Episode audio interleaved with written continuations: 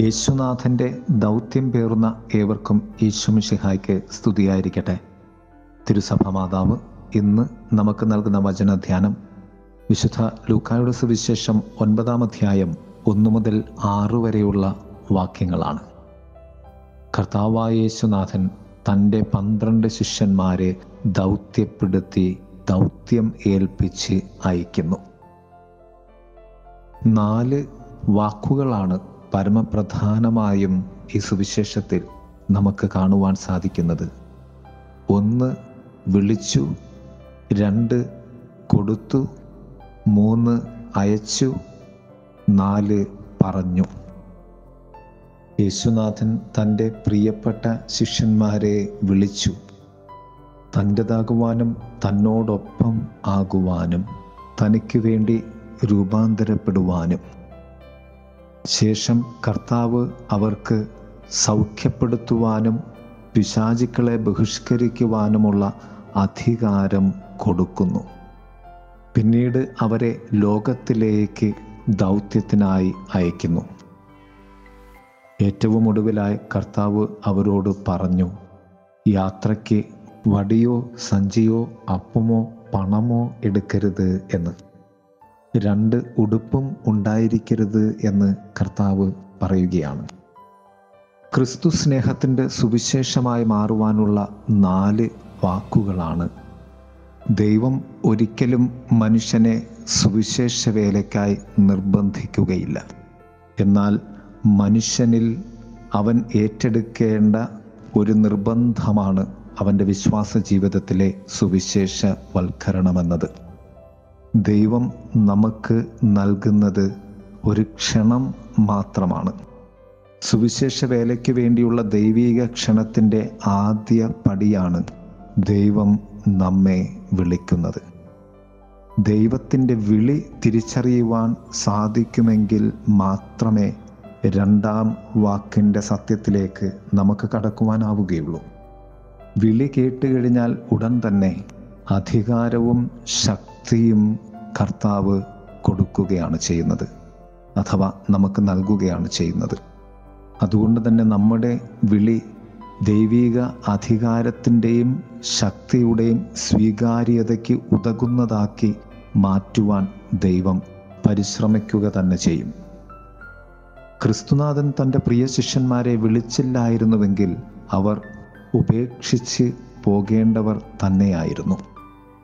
നമ്മുടെ ദൈവത്തിന്റെ വിളിക്കും സുവിശേഷ വേലയ്ക്കും ഇടയിൽ ഒരു പൊടി പോലെ നമ്മുടെ പാദങ്ങളിൽ പറ്റിപ്പിടിക്കാവുന്ന അല്ലെങ്കിൽ ജീവിതത്തിൽ വന്നു കയറാവുന്ന ഒരു ലൗകിക ചിന്തയാണ് അന്യതാബോധം അഥവാ ശത്രുതാഭാവം വിളിക്കുന്ന ദൈവവുമായി നമുക്കുണ്ടാകേണ്ട ഒരു ആത്മബന്ധവും സൗഹാർദ്ദവും ഏറ്റവും വലുതാണ്. അതാണ് ദൈവത്തിന്റെ അധികാരവും ശക്തിയും നമുക്ക് നൽകുവാനുള്ള ഏറ്റവും വലിയ മാനദണ്ഡം. അയക്കപ്പെടുന്നവന്റെ ജീവിതത്തിൽ ദൈവം നൽകുന്ന ഏറ്റവും വലിയ ദാനം പ്രത്യാശയാണ്. ഈ പ്രത്യാശാബോധം നിന്നിലുള്ള വിശ്വാസത്താൽ നീ കരുപ്പിടിപ്പിക്കേണ്ടതുണ്ട്. അതുകൊണ്ടാണ് കർത്താവ് പറഞ്ഞത് യാത്രയ്ക്ക് വടിയോ സഞ്ചിയോ അപ്പമോ പണമോ എടുക്കരുത് എന്ന്. അതായത് പ്രത്യാശയും വിശ്വാസവും നിന്റെ യാത്രയ്ക്കുള്ള സർവതും നിനക്ക് പ്രദാനം ചെയ്യുന്ന രണ്ട് ആത്മീയ ഇന്ധനങ്ങളാണ്. അതിന്മേലുള്ള ഒരു രണ്ടാം വായന ഇപ്രകാരമാണ്. പണ്ടുകാലങ്ങളിൽ കർത്താവിന്റെ കാലത്ത് യഹൂദ സംസ്കാരത്തിൽ ഒരു സിനഗോഗിലേക്കോ ഒരു പ്രാർത്ഥനാ കൂട്ടായ്മയിലേക്കോ ഒരു റബ്ബി അല്ലെങ്കിൽ ഒരു പുരോഹിതൻ വന്ന് കയറുമ്പോൾ അവന്റെ കയ്യിൽ വടിയോ പണമോ ഭാണ്ഡമോ ഒന്നും ഉണ്ടാകുവാൻ പാടില്ല. കാരണം അത് അവിടെ കൂടിയിരിക്കുന്നവരെ അവൻ ഒരു വ്യാപാരിയാണ് ഒരു ധനാട്യനാണ് മറ്റേതോ ഒരു കാര്യത്തിന് വേണ്ടി അവൻ വന്നിരിക്കുകയാണ്. അവനെ വിശ്വസിക്കുവാൻ സാധിക്കുകയില്ല എന്ന ഒരു തെറ്റിദ്ധാരണ വളർത്തുവാനുള്ള കാരണവും കൂടി അതിൽ ഉണ്ടായിരുന്നു. അതുകൊണ്ട് തന്നെ ആത്മീയമായ ശക്തിയും ലൗകികമായ ബുദ്ധിയും കാലഘട്ടത്തിന് ആവശ്യമായ കാലാനുസൃതമായ ബോധ്യവും സുവിശേഷവൽക്കരണത്തിന്റെ പരമപ്രധാനങ്ങളായ കർത്തവ്യ ബോധ്യങ്ങളായി മാറണം എന്നാണ് കർത്താവ് നമ്മെ ഓർമ്മപ്പെടുത്തുന്നത്.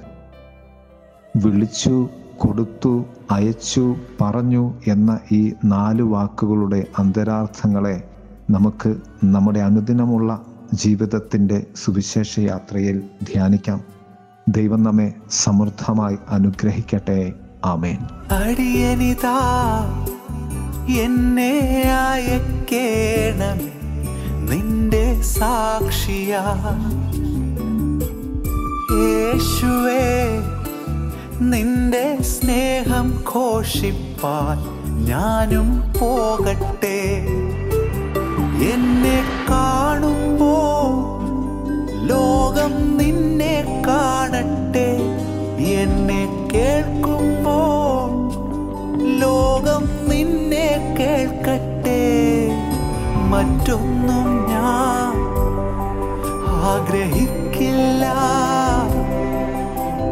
മറ്റൊന്നിലും കണ്ണു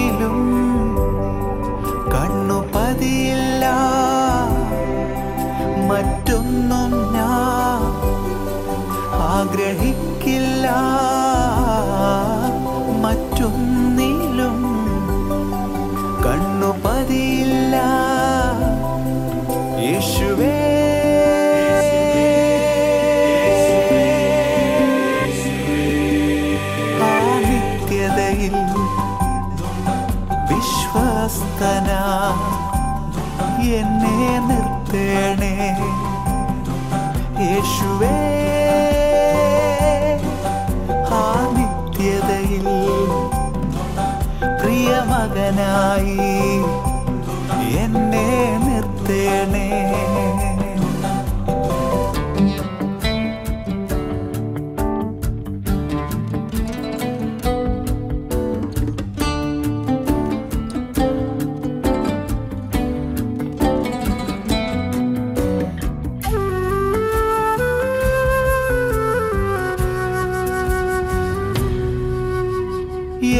തന്നെ ഞാൻ സമർപ്പിക്കുന്നു. ഇനി ഞാനല്ല എല്ലാമേശു അത്രേ. എന്നെ തന്നെ ഞാൻ തകർക്കുന്നിതാ ഇനി ഞാനില്ല എല്ലാമേശു അത്രേ. ഒരു ഞാൻ മണ്ണിൽ വീഴട്ടെ. നൂറുമേനി ഫലമായി നാഥൻ മാറിൽ ചേരട്ടെ. മറ്റൊന്നും ഞാൻ ആഗ്രഹിക്കില്ല.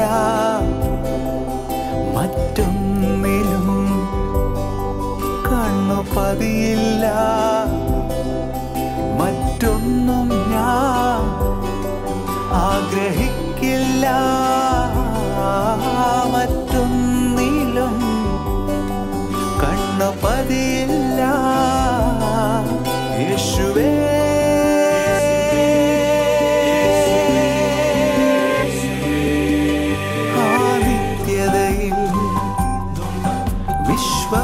വിശ്വസ്തന എന്നെ നിർത്തേണേ.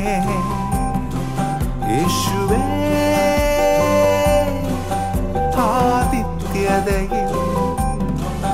പ്രിയമകനായി എന്നെ നിർത്തേണേ. സഹിക്കുന്നവനാ ക്രിസ്ത്യാനി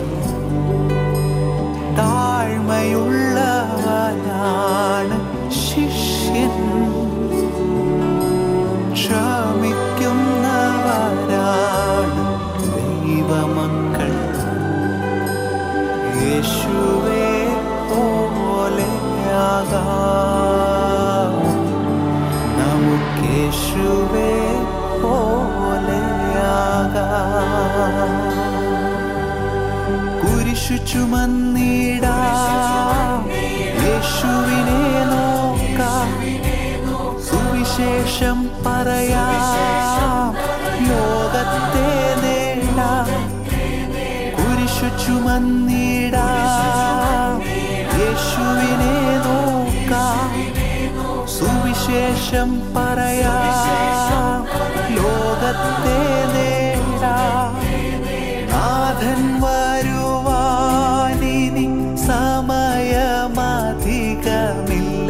സഭയെ ഓ നാഥൻ വരുവാനിനി സമയമധികമില്ല